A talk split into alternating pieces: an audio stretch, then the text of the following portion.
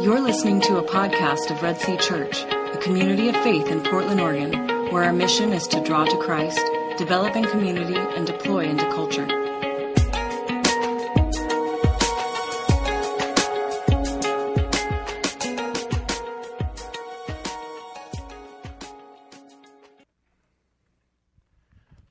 The uh, mission of Red Sea is to draw to Christ, develop in community, and deploy into culture.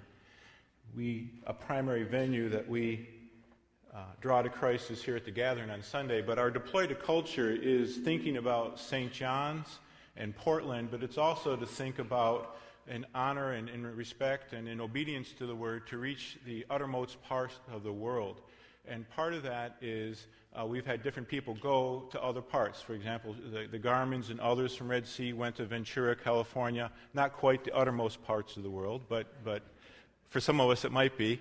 Um, and then uh, we've, we've talked about getting behind, and we are trying to get behind Africa New Life and reaching the people in Africa and building up the church there. But also, one of our own, uh, a family of our own, the Kerrs, are heading to uh, Spain. They feel the God calling them. They've hooked up with Pioneer and some other missionary mission organizations. And today, actually, they're over in Spain. Uh, they're on a 10 day uh, reconnaissance trip, I guess. It's not the word they use, but that's what they're doing. They're, they're there to get a feel for the community they're going to be a part of, meet some of the Basque people, uh, get to know the area. And so I want to just, before we begin time in the Word, I just want to pray for them because they're on mission, just like we're on mission here. Uh, with Red Sea, they're on mission, for, and, and we're with them. We want them not just to be sent from us, we want them to be an extension of what we do here. So let's, let's pray for them. Then I'm going to pray for the Word, then we're going to look into the Word. Heavenly Father, we thank you for you calling us to yourself, that you are a sending God, that you are a God who loves, and out of that love sends. And your word tells us that you love the world uh, in such a way that you sent your one and only Son uh, that he would die for us, and that whoever would believe in him and respond in repentance and faith uh, would be, have eternal life and be called children of God.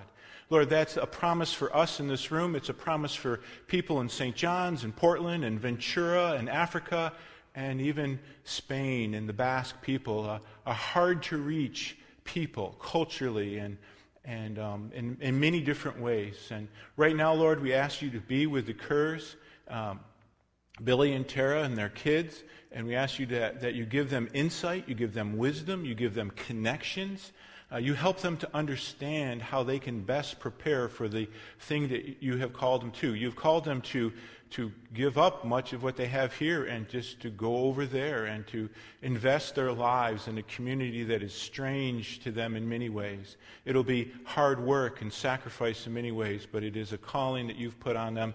And Lord, we believe a calling that you've put on us as Red Sea because they're an extension of us. Lord, I pray that you give them that wisdom, but I also ask that you be with Billy and Tara, that they can be refreshed, they can enjoy being there, they can relax and rest, though it's hard work. It also can be revitalizing and strengthening to them. And we just ask that, um, that you do that for them in your name. Lord, as we're here gathering in your name uh, to hear your word, that we would draw to Christ, that, Lord, you would draw us closer to yourself as we are challenged by your word, as we hear the truth of your word. We ask that your spirit would work it into our hearts and minds. If we uh, are distracted by other things in life, I pray that you would help us to focus as we are maybe even defensive to some of the things that will be said. I pray that your Holy Spirit would just work gently yet decisively in our defensiveness to draw us closer to yourself.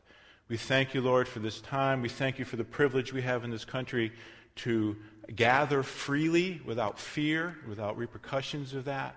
And uh, let us not only enjoy that privilege, but take advantage of it. And Lord, we thank you for all these things in your precious and glorious name. Amen. Amen. It has been said, or I guess it's a common way to determine if you want to figure out somebody's a person's values or their priorities, you look at two things. There's two documents you look at uh, to determine a person's true values, their true priorities. You look at their bank statement, right? Because their bank statement will tell them what they spend their money on. And you also look at their calendar, because their calendar will tell you what they spend their time on.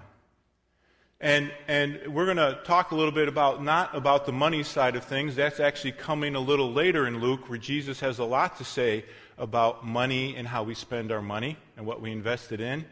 But today we're going to talk a little bit more on the calendar side, the time side. What, and I want you to think about it. What, if we looked at your calendar, not just necessarily physically your calendar, if you even keep one, but, but if we looked at and you, we could view your weekly and daily routines, what you actually did, what you actually practiced every day, every week, on a regular basis, what would it say about your values? What would it say about your priorities? As we continue our series in Luke, Jesus has been calling disciples to himself. He's calling a motley crew of, of disciples. They're not socially acceptable guys. They're not guys who the, the culture that time would set aside to be the primary disciples, but he's called them to himself. You guys are going to be my disciples. And he's now starting, starting last week, but continuing to unpack what does it look like for somebody to respond to the call to be a disciple of his? What does it mean to be a disciple of Christ? And today, as we're going to look through this, one of the things that we're going to focus on is that Jesus is going to say and actually warn us that his disciples have to have the right priorities. Not simply say they have the priorities, but it's actually reflected in their life. In Luke 10, as you've heard it read to us, it's actually a series of events, and there actually is a coherence to it. It's, Luke, as he wrote this, just wasn't rambling saying, hey, what could I write? He actually was thinking through what Jesus said and what Jesus did and put it in an order that ties it together and sometimes we read it and we think there's just a bunch of different episodes and we go, we read it that way, but really it's, a lot of it's tied together. For example, he begins in verses 1 through 12. Jesus sends out the 72. He's already sent out the 12, but now he's gathered even more guys around them, more people around them. He pairs them up and he sends them off and he commissions them to go preach the gospel in different towns and different places and to heal people and, and to cast out demons. And he, he sets them up and they do that. They want to preach the kingdom of God and demonstrate its power. So they, uh, they get excited and they send off. And then Jesus, after he sends them, after he tells them the commissioning, there's a little parenthetical. There's a sam- it's sandwiched between him sending them and them coming back. Jesus gives a warning. And in that warning, he, he, he gives woes to unrepentant cities. Earlier in Luke, he had, he had given woes, as they're called, woe to you. He had done that to the Jewish leaders. And he had done that to individuals. It, it, it, there's a consequence, there's a high cost to reject the message of the kingdom. And now Jesus sends these people, off, his disciples, off to villages and towns to preach the gospel, to preach the good news. And he, in there he says there's, there's, there's consequences. He says, in, uh, woe, to you, woe to you in verses 16. Um, and, um, and th- that section there, he's saying basically there are consequences for rejecting the message, not just as individuals, but what's actually even more startling is as whole communities. As whole communities, if you reject the gospel as a community, you're in trouble. It doesn't go unnoticed. And he says to them, he says, the one who hears you hears me, and the one who, who rejects you, those disciples preaching the gospel, they reject me. And they don't just reject me, but they reject the one who sent me, who is God the Father. There are serious consequences for rejecting the message of the gospel. And then the 72 come back and they're excited. They, they're just out of, out of their, not out of their mind, but they're just really, really excited. They come in, they're a little, I'm sure, a little cautious heading out, a little fearful. I think we all would to be head out and do this message and to do these things. And then they come back and, and it did happen just like Jesus said. They preached the gospel. People received the message. They, they healed the sick. They cast out demons. And they're just, they're just really excited about this.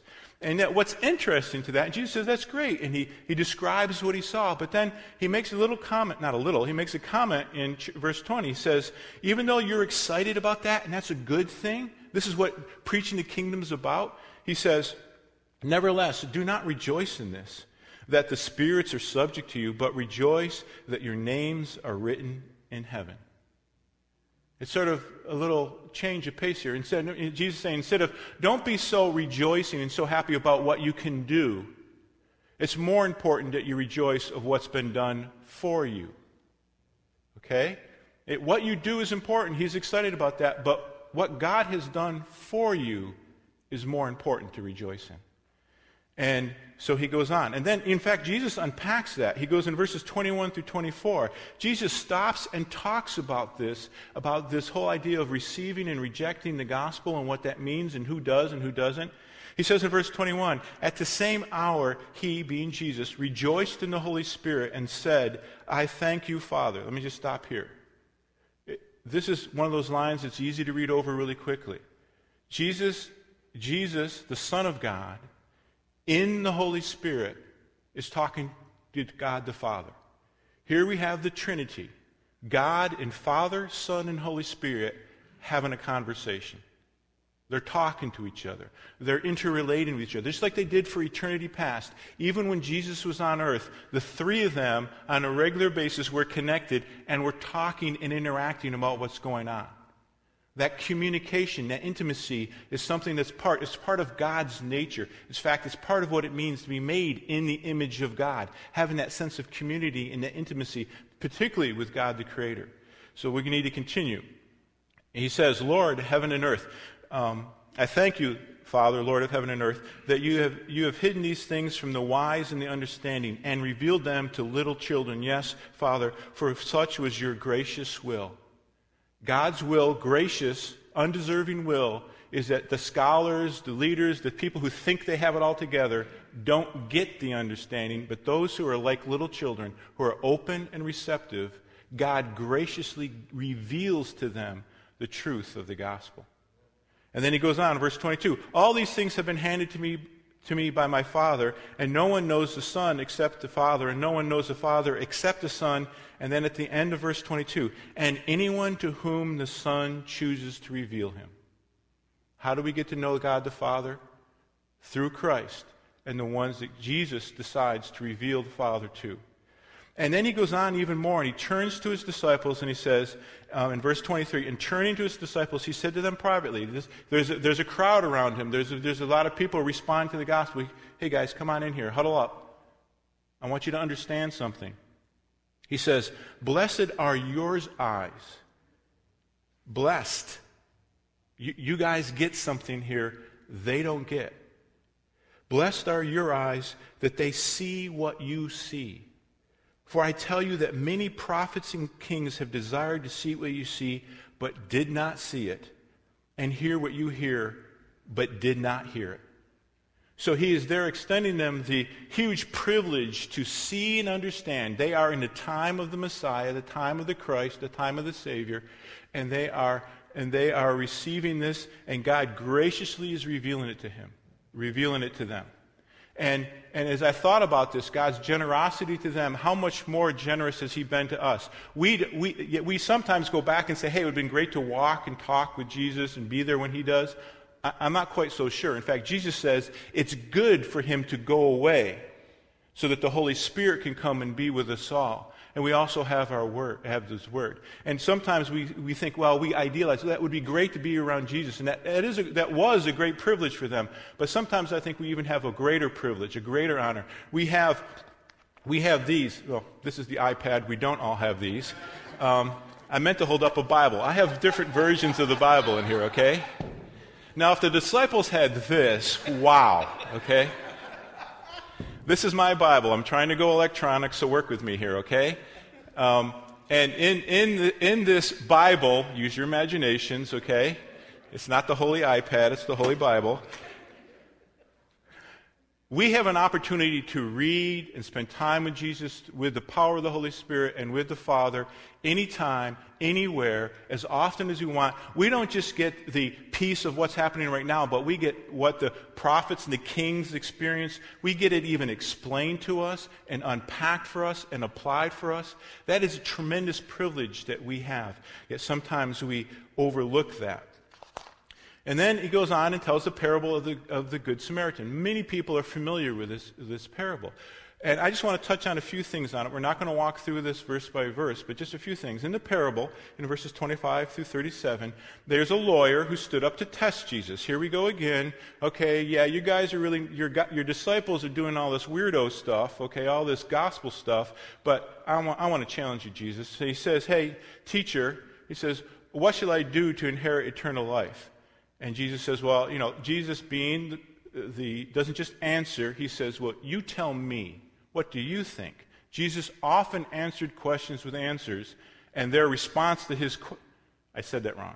Jesus often answered their questions with other questions, and their response betrayed their perspective, their view, and Jesus dealt with that, not just the open question. He knows he's trying to be trapped. So he says, What, what, what, what do you think? And, and the lawyer says, He says, You shall love the Lord your God with all your heart, with all your soul, with all your strength, and with all your mind, and your neighbors yourself. And Jesus said, Great. Good. He says uh, verse 28, You answered correctly. Do this and you will live. Go ahead. And then we're told that the, that the lawyer, trying to, desiring to justify himself, okay, realized he's backed into a corner. Uh, yeah, I gotta, I gotta love God and love man. What do I do now? Oh, I don't know what I do. Hey, Jesus, who is my neighbor? Who, who is it that I'm, you know, can we be more specific? There's a lot of people. Who, who am I supposed to be a neighbor to? How am I supposed to do that to their love? And, um, and Jesus says, um, tells the parable of the Good Samaritan. The guy's traveling, he's beat up and he's robbed, he's left for dead. A, a, a Levite and a, um, who's the other guy? Priest. A priest and Levite, both very religious, very uh, godly people, supposedly go out of their way to avoid the guy and they go by him. But then a Samaritan, we lose some of the grit in the story. A Samaritan was ethnically, religiously, and socially anathema for uh, the Jews. He, he picked the worst guy he could have picked. They said, The Samaritan comes along, you know, the people you lawyers hate.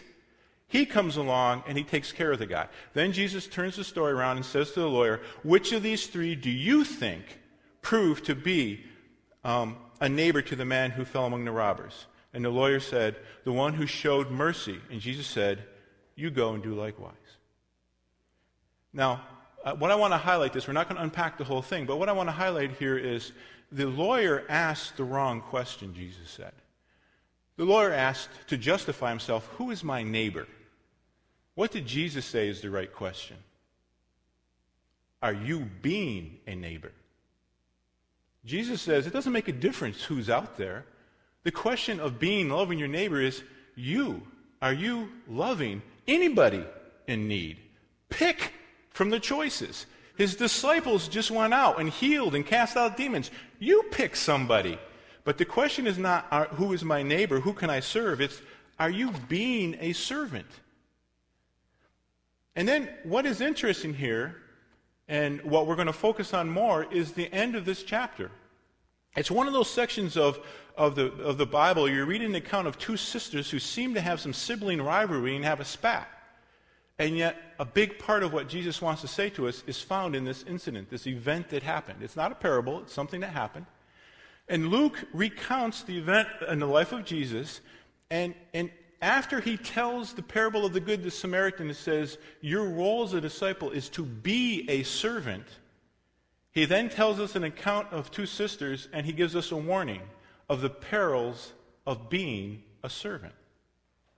He warns us, he tells us, you need to be this, and then he tells us, watch out, because there are difficulties, there are peril, per, perils if you do that. Doesn't make sense at first.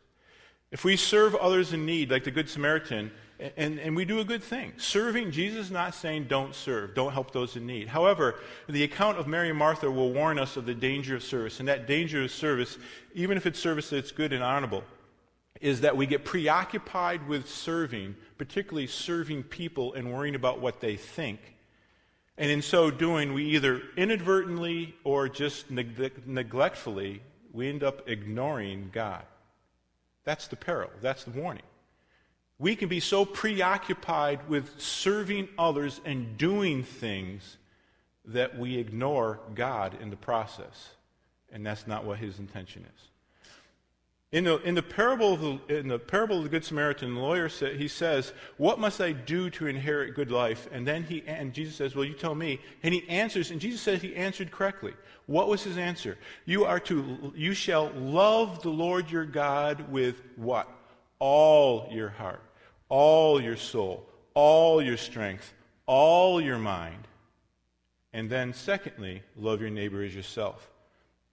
Amen. And and then he gets diverted by saying, Who, Who's my neighbor? And, and like we said, the question is not who's my neighbor, you're being a servant. Jesus, the question the lawyer did not ask is, which I find very interesting.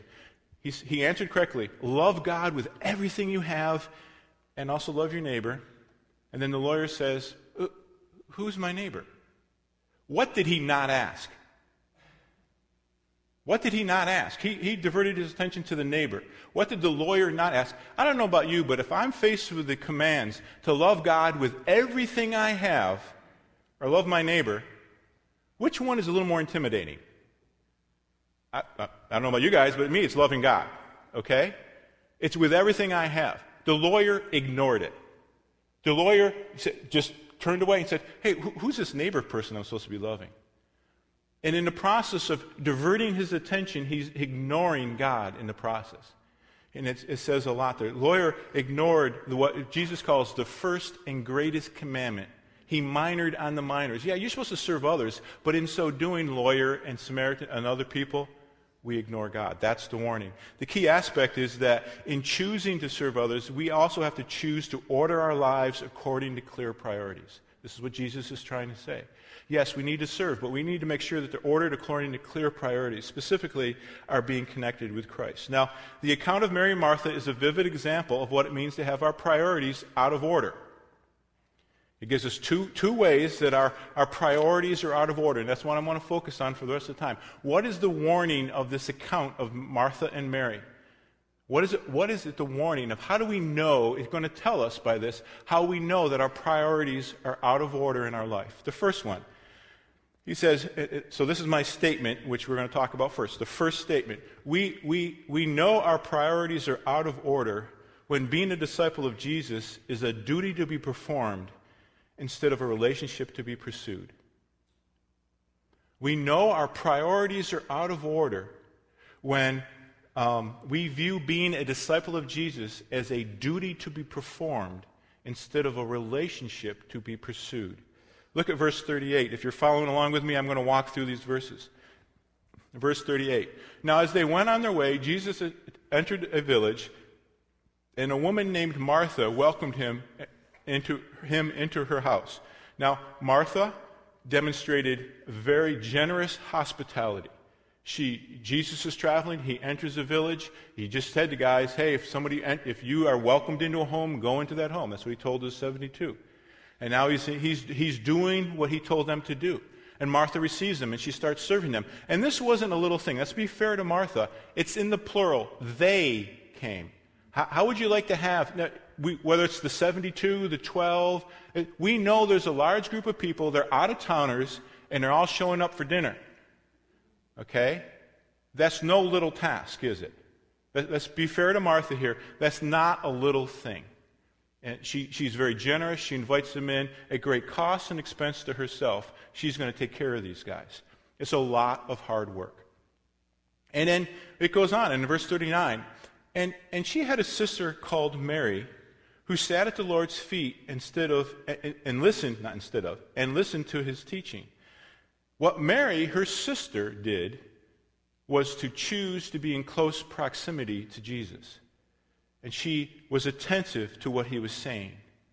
And even in the hustle and bustle, in, even in the busyness of being, everybody being in the home, she never disconnected from listening to Jesus. She didn't, she didn't back away. She was focused and she, she did what she intended to do. Now, we're told in verse 40, but Martha was distracted by much serving. So we're told that Mary, her sister, is in close proximity to Jesus and very attentive to his teaching. And then verse 40, but Martha was distracted by much serving. The word but is intentional. It shows a contrast. Mary did this, but in contrast to that, Martha did this. Okay, you see that there? the, the, and then Martha was what? Distracted. Martha was distracted, we're told. The word distracted means being pulled away. Being distracted is to be pulled away. It can mean sometimes something of being overburdened with something. It's something that's so overwhelming we, we lose control. She was distracted by many things. And, um, and, and she was distracted from what? What is she distracted from? Listening to Jesus. What is she distracted doing? Serving. Who is she serving? Jesus and the other people in the room. She wasn't doing anything immoral or, uh, bad, or she wasn't doing. She was doing what a good somebody with good hospitality does. She was working really hard. But the contrast is Martha paid attention, but I mean, excuse me, Mary paid attention, but Martha was distracted. She was pulled away from Christ in her serving. And it's not that the serving in and of itself is bad, it's just that she was going after secondary things. She gave up the primary thing deal with other things. And here's that's the subtle uh, deception of being distracted. Martha substituted a good thing for the best thing. That's the distraction. That's the power. That's the deceptionness of it. It wasn't that she was doing bad things, she was doing good things, but they weren't the best things. And that kept her from the best things. We read in verse, in verse 40, she continues, But Martha was distracted by, much serving, and she went up to him, being Jesus, and said, Lord, do you not care that my sister has left me to serve, uh, to serve alone? Tell her to help me. Now, being the dutiful servant that she is, Martha takes decisive action. Okay? She's not going to put up it, with this. And what does she do? Let's give Martha a little bit more credit. She's not only not shy, she's pretty bold. Okay? Martha publicly goes up and confronts who? Jesus. Okay? She didn't talk to Mary. We don't know if they, she's been coaxing Mary, calling Mary, but at this point she's had enough and she goes straight to Jesus and she confronts him publicly. We're never told to pull him aside. She went up to him. We're assuming everybody's still there and he's still dialoguing. Hey, time out. Jesus, we need to talk right now. And, and she has a lot of guts to do this, doesn't she? Okay? What, you use the word you want to use. I use guts. I'm trying to be polite, okay? Martha's confrontation shows three things. Martha's confrontation shows three things. First of all, Martha accuses Jesus of either being unaware or not caring. Either way, she's pointing out that he is not being a good Lord. She begins, Lord, which means master, you're not getting the job done. You're not a very good master because your servants aren't doing what they're supposed to do. She's accusing Jesus of not caring and not being who he's supposed to be. Secondly, Martha accuses her sister of abandoning her. That's important. She accuses her sister in the, in the statement of abandoning her. Not just, that Mar- Mar- not just that Mary was neglecting her responsibilities. She didn't say that. What did she say? She left me alone. Jesus, this is about me, and Mary left me alone. The third thing her, her, accusation, her statement to Jesus shows us is that she demands that Jesus fix it and he fix it her way. Right? Jesus, take care of this and do it my way. Pretty bold woman. Must have been pretty obsessed, pretty upset, pretty distracted by doing a good work. Jesus responds to Martha's public confrontation in both gentleness, but yet some directness. We read this in verse 41. But the Lord answered him, Martha, Martha, you are anxious and troubled about many things, but one thing is necessary. Mary has chosen the good portion, which will not be taken from her. He begins, Jesus begins by saying, Martha, Martha. This is, these is, it's a tender response. It's, it's a way of doing it endearing. I'm trying to, you know, I don't know if I can act it out. It's just, you know, Martha, Martha. He's, he's repeating it for emphasis. He's repeating her name for emphasis, gently responding to her, getting her attention.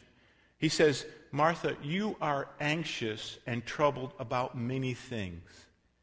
He, he says, You are. He's talking to a person. He's saying, and he speaks to her heart. He, he ignores the issue of who and who is not getting things done. Secondary. Okay? Jesus isn't worried about that. Okay? Instead, he focuses on Martha's motivations and her resulting attitudes towards other people. And she, he says that she's anxious. She's anxious. She's out of control. She feels that she's out of control. She has worry. She's full of worry and fear. Maybe, maybe the fear of failure. Maybe the fear of being embarrassed of things not being the way they should be. The fear of other people's opinions and her reputation.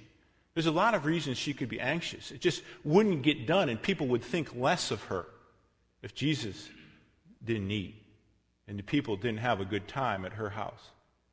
She's anxious. She's, she's feeling out of control. And he goes on and says, You are troubled. The word troubled is, means disorder because of stress. Luke uses it later in, in chapter 17 of Luke to talk about a mob who is agitated into chaos and ready for violence. They, they, were, they were troubled. They were out of control, ready to, to explode in violence. That's what she was. She was anxious and she was troubled to the point of expressing it, which is what she did. He says, You are anxious and troubled about many things. And then verse 42, but, another contrast, but one thing is necessary. One thing is necessary. And it's interesting, he's contrasting here, you're troubled and anxious about many things. But let me bring you back to the priority, Martha. There is just one thing you should be focused on. He's contrasting the many to, and the anxiety and trouble to the one that is necessary, this focus. Mary, you've, um, excuse me, I keep saying Mary. Martha, you've lost your focus. Martha, your priorities are out of order. You are distracted from the one thing that is necessary because you're anxious about the many things that really are not. He says, You are anxious and troubled about many things, but one thing is necessary. What's that one thing? What would be that one thing that is necessary? Think back to what started this account.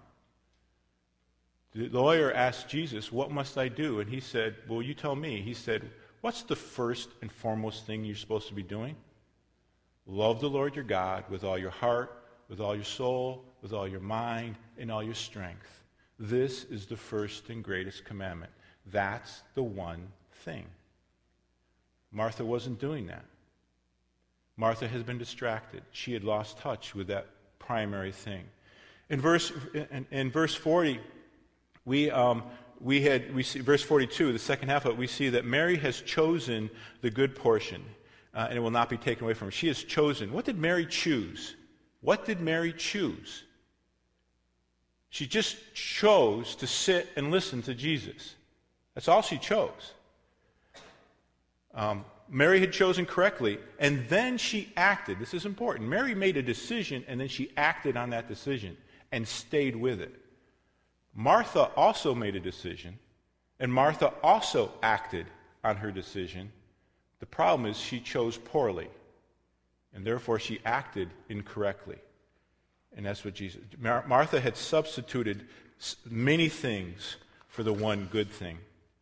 As we were reading through Luke, preparing for this series, we as the elders and reading through it multiple times, just getting to saturate ourselves with Luke. There's, as when I read through Luke chapter 5, there's a passage there, two couple verses that just grabbed my attention. And as I was preparing the sermon, I kept going back to that. That Jesus himself, we already seen that Jesus and the Holy Spirit and the Father spent a lot of time communicating. An example of that in this passage already in Luke 10.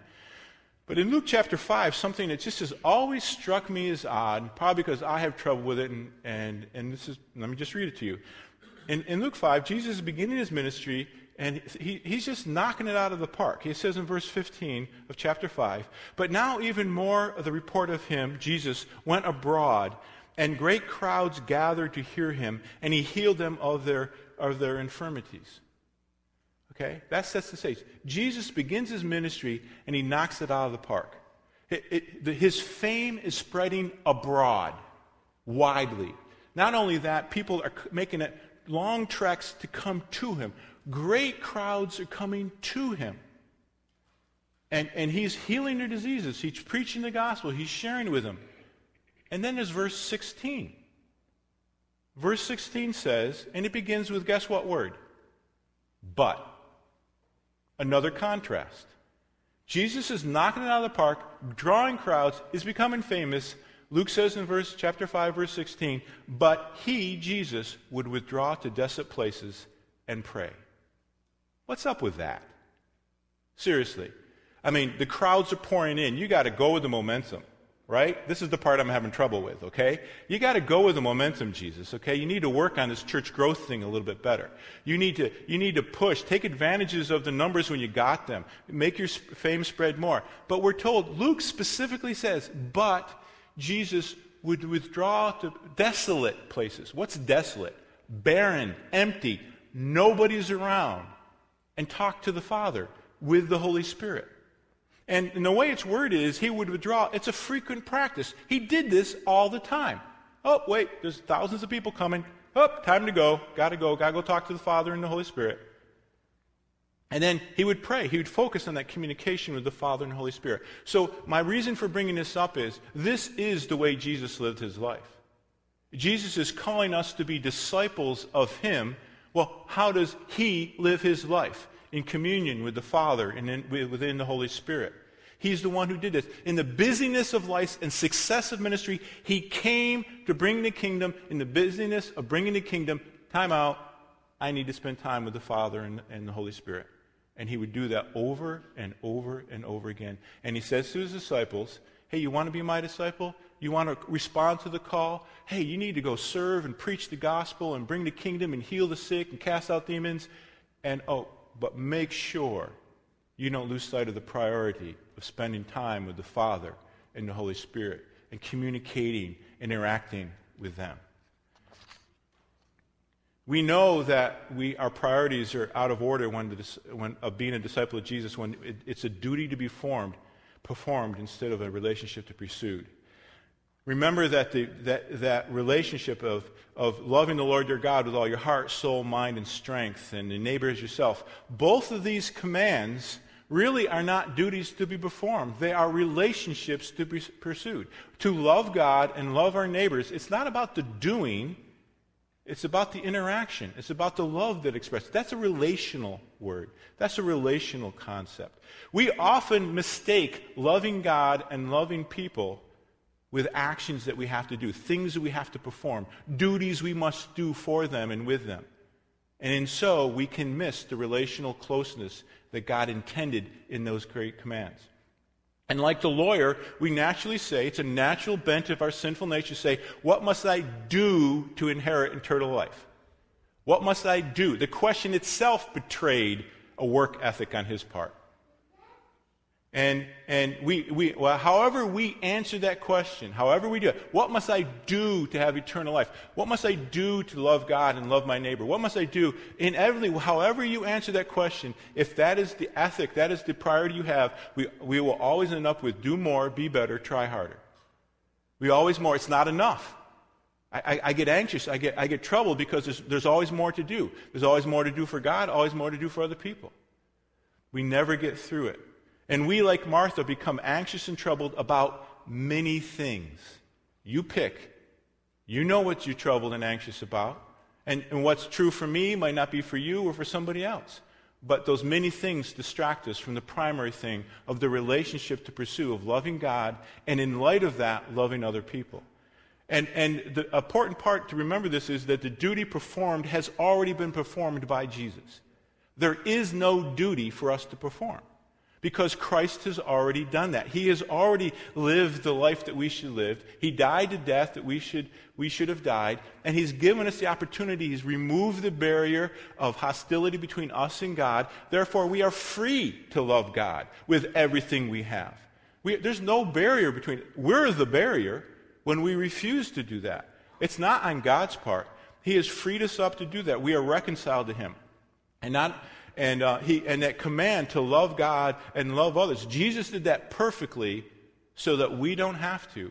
And as we move towards those relationships, we learn from Him, and He enables us, and He removes the barriers, and we can draw closer to Him. Not only, um, not only in, when we struggle with our failures of loving God and our neighbor, but we, we think about love differently in light of the gospel.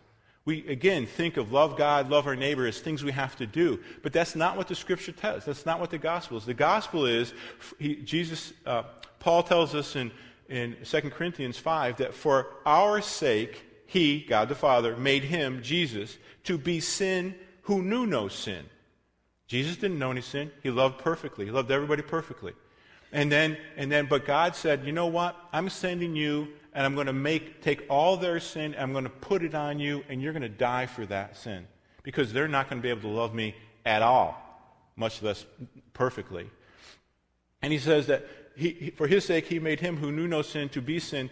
Why? So that we might become the righteousness of God so that we become the righteousness of God. It's not simply that we have a break in relationship and we deserve God's wrath, which we do, and punishment, and then therefore God just removes that. God does in Christ through the gospel does more. He now makes us not only uh, removes that and we can be reconciled to God, but he also gives us Christ's righteousness. We are right with God because of what Christ is. He looks at us, he sees Christ's Uh, who Christ was. We are accepted because of what Christ, to God because of what Christ has done. We are secure. We are significant because of what Christ has done. There's nothing we can do or not do that would make us less righteous, less acceptable, less secure, and less significant. It's not about what we've done. It's what Christ has done for us. And in the freedom of that, we get to love God. We get to love our neighbors. And when we understand that God demonstrated his love for us and that while we were still sinners, Christ died for us, and then the reciprocal of that is that at the same time, we are told in the scriptures that we love why? Because he first loved us. When we struggle with loving God and loving our neighbor, especially with loving our neighbor, the focus isn't do more, be better, try harder. The focus is I need to, we need to understand how did God love us. We love because he first loved us. When we understand his love, we'll want to love. We'll be freed to love other, God and his other people. And when we blow it, which we will, you know, we will. It says, love, love the Lord your God with all your heart, all your soul, all your mind, all your strength. Haven't done it yet. How about you guys? Okay? Well, the response is, you know what, Lord, I blew it today. I blew it this minute, whatever. And the only response is the same response to the gospel repentance and faith. God, I blew it. But it's okay. Not, it's not okay that I blew it, but it's okay. I'm not rejected. I'm not less loved because you, what you have done, you've died for me. And now, you know what? I'm going to trust in your promises that what you say is true, that you're working in me. And I'm going to continue going. I'm going to try again. I'm going to try to love that unlovable person again. I'm going to try to love you more uh, in more aspects of my life again because you're drawing me to yourself.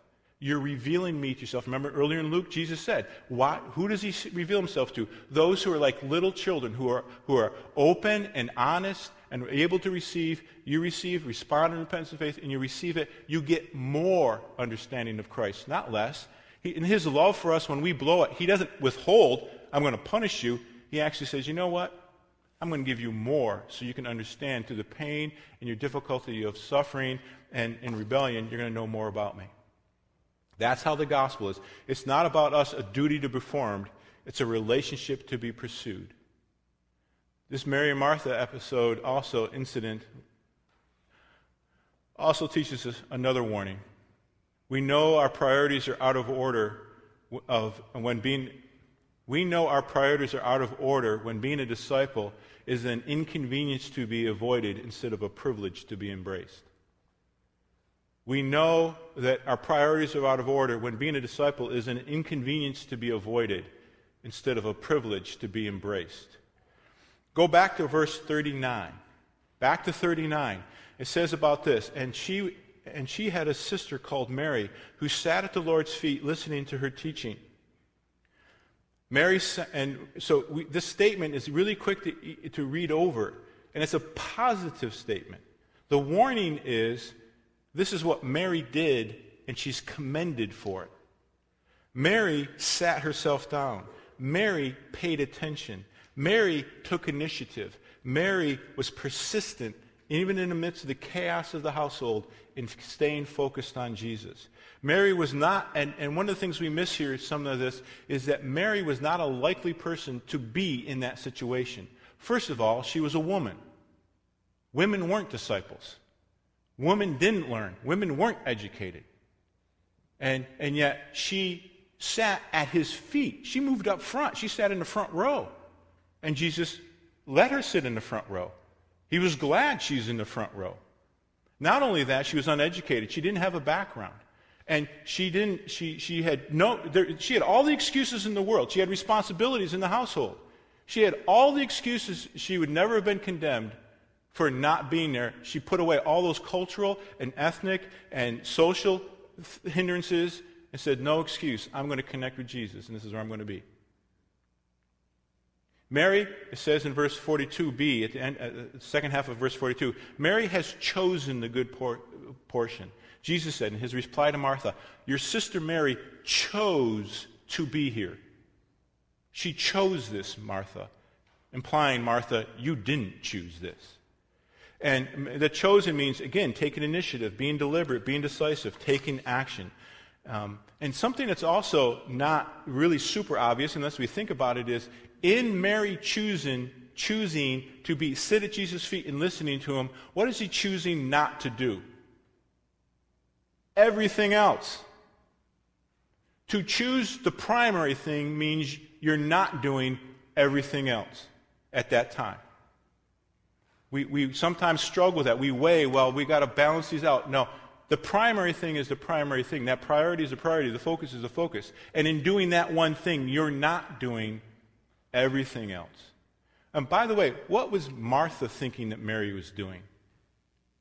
What, what, did, what was Martha's view? What is Mar- she's looking at Mary, what is Martha saying Mary is doing? Nothing. She's not helping. Right? She's, she's doing nothing useful. She's just listening to Jesus. What's up with that? I got to go talk to Jesus about this. Okay, and he lets her. Okay? Sometimes we, we struggle with that, that sometimes the priority, doing the priority thing, Jesus draws a crowd and then leaves to talk to the Father. What's up with that? It's the same thing. What's, what's he doing? He's not doing anything. He's supposed to be out here with the crowds. No, he's doing the most important thing. As I thought about this and I worked through this, what, what keeps us? Why do we struggle with these things? Why do we struggle with being Marthas and Marys so much? And and I'm sure if we spent the time, we can come up with a whole bunch of ideas. And you can share from your experiences, I can share from mine. But as I thought, I just want to summarize two things that I think, in general, keep us from being focused on that primary thing. The first one is the two, first primary reason is what is called the tyranny of the urgent. The tyranny of the urgent. This is the compulsion that we have that the, in the busyness of life, the urgent things, the urgent demands, the schedules, the things we just got to get done, keep us from the important thing. They distract us from the important things. Like Martha, we're distracted by many things. It doesn't make a difference in the tyranny urgent what it is your job, your school, your family, your health. That we can list all sorts of good things and in the urgency of having to get those things done, get them in the schedule, and not letting people down and not upsetting people, we don't have time for Jesus. We don't have time for God. That's the draw. That's the peril, the tyranny, the urgent. It's not that we reject Jesus in the tyranny, of urgent. It's that we neglect Jesus. We don't re- outright reject him. We just neglect him. We yield to the tyranny urgent instead of responding to the call of the important. In your seats, and if you didn't, you're not sitting on one, there, there's drop, pick from one of the seats around you, and I'd like everyone to have one of these. This is a well-known booklet by a guy named Charles Hummel, who talked about, he coined, to my knowledge, coined the phrase, the tyranny of the urgent. You can read this on your own. There's a little, to get you thinking, there's a little uh, thought guide on the inside of that. It's well worth reading. It's only four pages. And he outlines this peril of the tyranny of the urgent in great depth. I encourage you to read that. The second The second thing I think that uh, the second hindrance why we struggle with being Mary and Martha's is, is just basically complacency. Just, just not, just be truthful. The struggles I struggle with, and I bet you many of you struggle with, is just plain old complacency. Martha struggled because she was troubled by many things. But, but many of us struggle because we don't want to be troubled at all. We, we just don't want to be troubled. We don't want to be bothered at all. The issue is complacency. The issue is apathy. Um, and, and the point here is that not, it's not that we're not Marthas, it's that, it's that we're not Marys either. We're not taking initiative. We're not pursuing Jesus. We're not willing to take that, what does it take persistently to be with Jesus? We don't want to bother. There's an inconvenience of being a disciple. The word disciple means disciplined learner. It takes discipline to learn to follow Jesus. I don't know about you, but I don't like the D word. Okay? Discipline. It's hard work, it's inconvenient. And because of that, many of us don't bother. There's so many other things we can do instead that are much more enjoyable, easier to do. A number of years ago, um, I was in a small group in a home community, and we were studying the parable of the treasures in the field. And um, the kingdom, and, and in the parable of the treasure, it says, The kingdom of heaven is, and this is Jesus saying this, the kingdom of heaven is like a treasure hidden in a field, which a man found and covered up. Then, in his joy, he goes and sells all that he has and buys that field. And in our study, we were going through, and we spent probably a good half hour talking about how hard it is to give things up for Jesus. No lie. We were just going on and on about the difficulties of what it means to follow Jesus and what we give and what it means to sell a field and just on and on. Woe is us. Okay? Being, being a Christian is just really hard work. And there's a guy sitting there for about most of the time, didn't say much, and finally says, I, I don't think we're understanding this parable. He goes, Let me just look at it. The guy finds a treasure. He finds a treasure. So what does he joy? It says specifically, in his joy. The guy's like, I'm rich. This is awesome.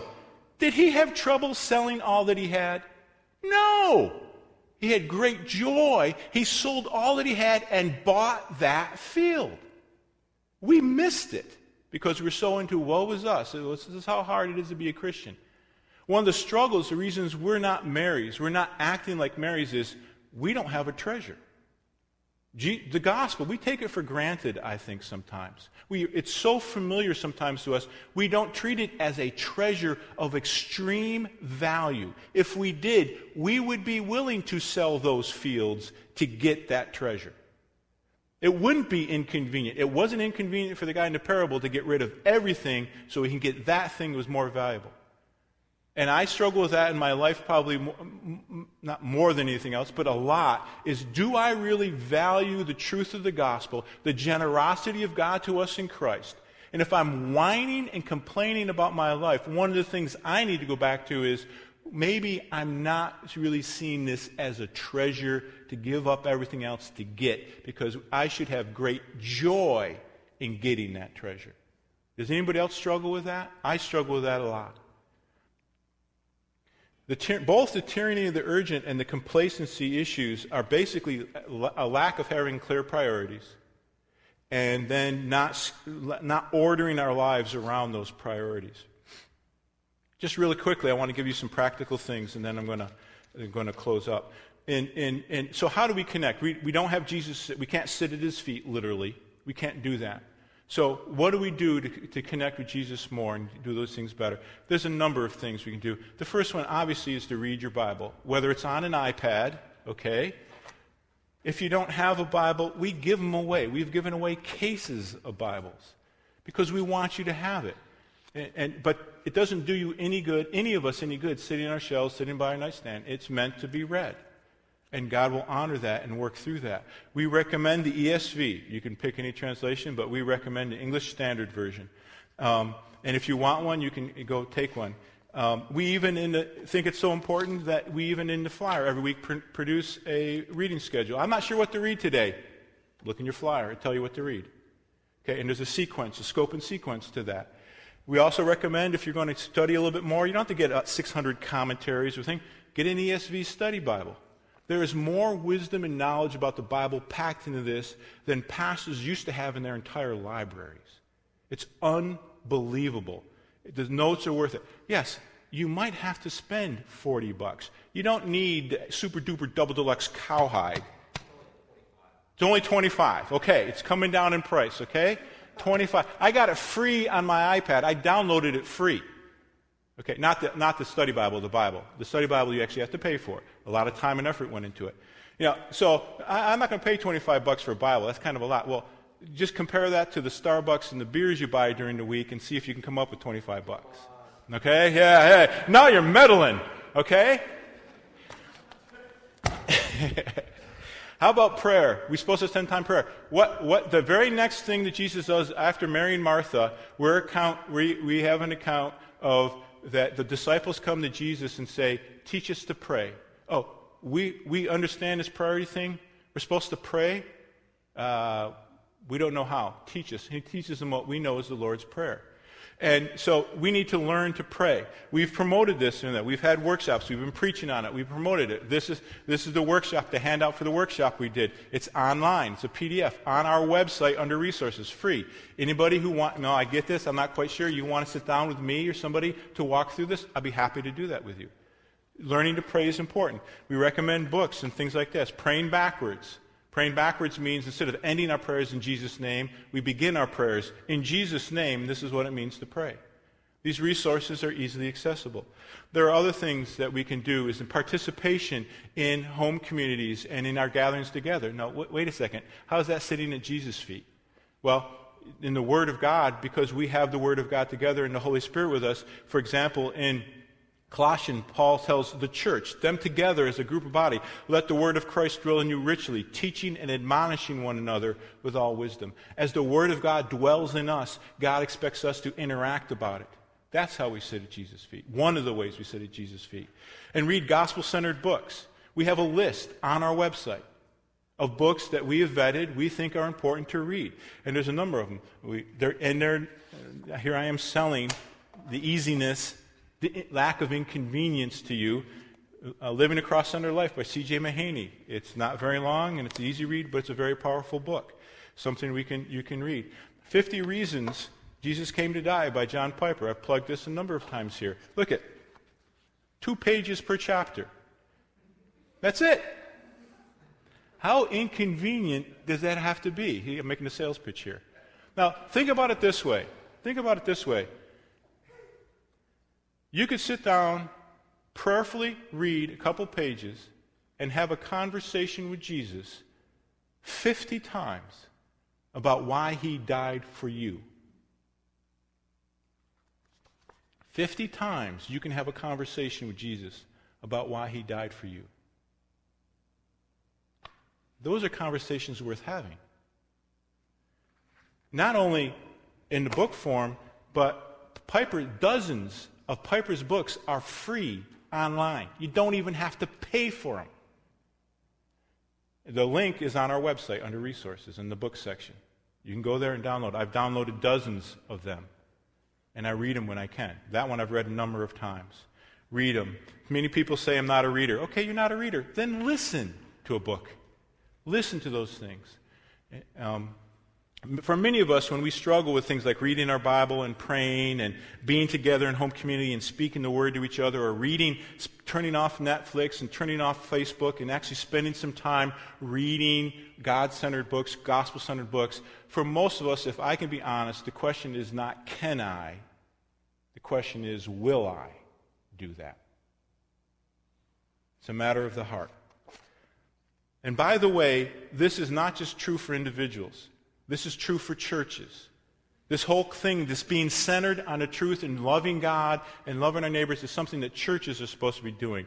Churches can also get confused and get their priorities out of whack and get distracted into doing all sorts of other things, performing duties and the complacency that happens of just the routine of church and stuff, or the tyranny of the urgent. And many churches um, we, we as churches, let me just say in a positive, must be deliberate being connected to Christ through His Word and through prayer, and not get distracted by the 100 other good things that we could be doing as a church. We must guard against that constant pull to lesser things. The early church did this in Acts chapter 2. They devoted themselves to what? The apostles' teaching, the Word of God, to the fellowship, interacting with each other, to the breaking of bread, probably meals with communion, reminding them of the death of Christ, and the prayers. Not prayer, the prayers, probably the times of prayer they prayed together. They devoted themselves to these things. And in Acts chapter 6, we read that there's a real situation. The church is growing. And a complaint was raised against the church from within the church. The complaint was that the Hellenistic Jews, the Hellenistic widows, the Greek widows, were being overlooked in the daily distribution of food by the Hebrew guys ministering to that. This is not just a logistical issue, this is a racial issue. And there's a problem here. This needs to be addressed. And the apostle says, You're right. This is a big deal. We need to address this. But their response is very telling. Their response is, It is not right for us that we should give up preaching the word to serve tables. They're not saying serving tables is not important. It is important. In fact, they then say, Here are the qualifications for a person to go and serve those tables. We know them as deacons. These are the qualifications. We're going to turn this. And then he goes on. He says, But we will what? Devote ourselves to prayer and ministry of the word, and we will turn this over to them. So the reason I bring that up was is that even in the leadership of the church in the early church, real problems arise, real things need to be addressed, and I said that's important. But as a group, as a whole, we cannot neglect prayer and the ministry of the word somebody else is going to have to pull up the slack so that we can make sure that the word and prayer stays first and foremost in our being. And then we're told in verse 17 what, what happened, what resulted from this scandalous event happened in the, prior, the priority of the word and prayer. It says that the word became, continued to increase. The word spread. The gospel spread. And a number, and a number of disciples multiplied greatly. And then a little comment and a great many of priests became obedient to the faith. The priests who opposed Christ to his face, many of them became obedient to the faith because they kept as a church the eye on the word and prayer, and they weren't going to let those suffer. We at Red Sea have made that a big deal. We have as our mission draw to Christ, develop in community, deploy to culture. They're interacted. But the draw to Christ is intentional. That's an emphasis on the Word of God. It's an emphasis on prayer. We talk about it being the me and the we. Our, our mission is me. I need to draw to Christ. I need to develop in community. I need to deploy to culture. But it's also we. We as a church need to do those things. Therefore, we as a church are going to make the Word and prayer primary, and we are not going to come up with this long menu of all these different activities we can do that would distract us. It's not that they would necessarily be wrong, but too many things will distract us from the primary things. So, therefore, we have intentionally resisted having all sorts of programs that get requested. Let's keep our eye on the ball. We're going to draw to Christ. We're going to de- develop in community, primarily through home communities, and we're going to deploy to culture. Some of that is through you and your lives individually, and some of that is through us together as a community. That's what we're about because we this keeping these things priority. Mary, we are told in verse 42, chose the good portion. Kind of an odd phrase. She so, chose the good portion. Portion alludes to food, alludes to a meal. Martha, you're running around preparing this big banquet for all of us and yet, Mary chose the good meal. You didn't. In Luke, earlier in Luke chapter 4, when Jesus was being tempted by Satan, and Satan, uh, Jesus hadn't eaten for 40 days. You think he's hungry? He's hungry. And, and Satan comes to him, and one of the temptations is, is Satan says, you're the, If you're the Son of God, command these stones to be bread. And Jesus answered him, It is written, Man shall not be, live by bread alone. what Jesus was doing was quoting, and Satan knew it, Deuteronomy 8, verse 3. And in Deuteronomy 8, it says this And he, God, humbled you, telling the nation of Israel, he'd brought them out of the land of Egypt, he'd freed them from slavery, greatly re- with the redemption through the power of God, had freed them up and taken them out of there. They had crossed the what? Red Sea, a metaphor for the gospel. Little plug there, by the way, okay? They crossed the Red Sea and they're in the desert, and he's reminding them of something. He says this And he humbled you and let, and, and let you hunger and fed you with manna, which you did not know. Remember? They, what is this stuff? They'd never seen it before. God gave it to them. They didn't have to do anything but collect it. Nor did your fathers know. Nobody had ever seen it before. And then he goes on. And he met, he, that, the word that, this is the purpose. He, God, might make you know that man does not live by bread alone, but he lives by every word that comes from the mouth of the Lord. In that Deuteronomy 8, he's saying, God is the one who provides for you physically and spiritually. And then he also laid out there what's your priorities as a nation, as an individual? When Satan tempted Jesus, what's the priority? If you're faced between meal and the Word of God, Jesus says, take the Word of God. Give up the meal. And then he goes, and then and later in Jesus' life, we'll see this in the coming months, he comes and he has a meal with his disciples just before he's crucified. It's, the, it's a celebration of the Passover, again, back to Deuteronomy, a celebration of his deliverance, the deliverance of the nation of Israel from Egypt. And he takes the bread and he breaks it. He says, This is my body broken for you. He takes the wine and says, This is my blood spilt for you. Remember, we're supposed to remember his death and proclaim and talk about his death until he comes. We celebrate the Lord's Supper every week because the Christ told us to celebrate it every week. But we also did, in his wisdom, reminds ourselves this is that good portion. This is what Mary held on to. She was being reminded, we are reminded of what she pursued, that relationship she pursued, that she, of, of being uh, accepted by God and secure and significant in Christ. And just like Mary said to Martha, he said, and, and with this I close. He said, and, and the Lord said to her, Martha, Martha, you are anxious and troubled about many things. And many of you here today may be anxious and troubled about many things. But one thing is necessary. One thing is necessary. Mary has chosen that thing, and it will not be taken from her. As you come to communion, think of the things that distract you from Christ. Think about the things that you are anxious and troubled about, and then realize that Christ has already provided for you the one thing that is necessary the forgiveness and reconciliation to God, and the joy that comes to us through that. Let's pray. Heavenly Father, we thank you for your generosity. We thank you for your patience. We thank you for you're a God who loves, and in that love demonstrates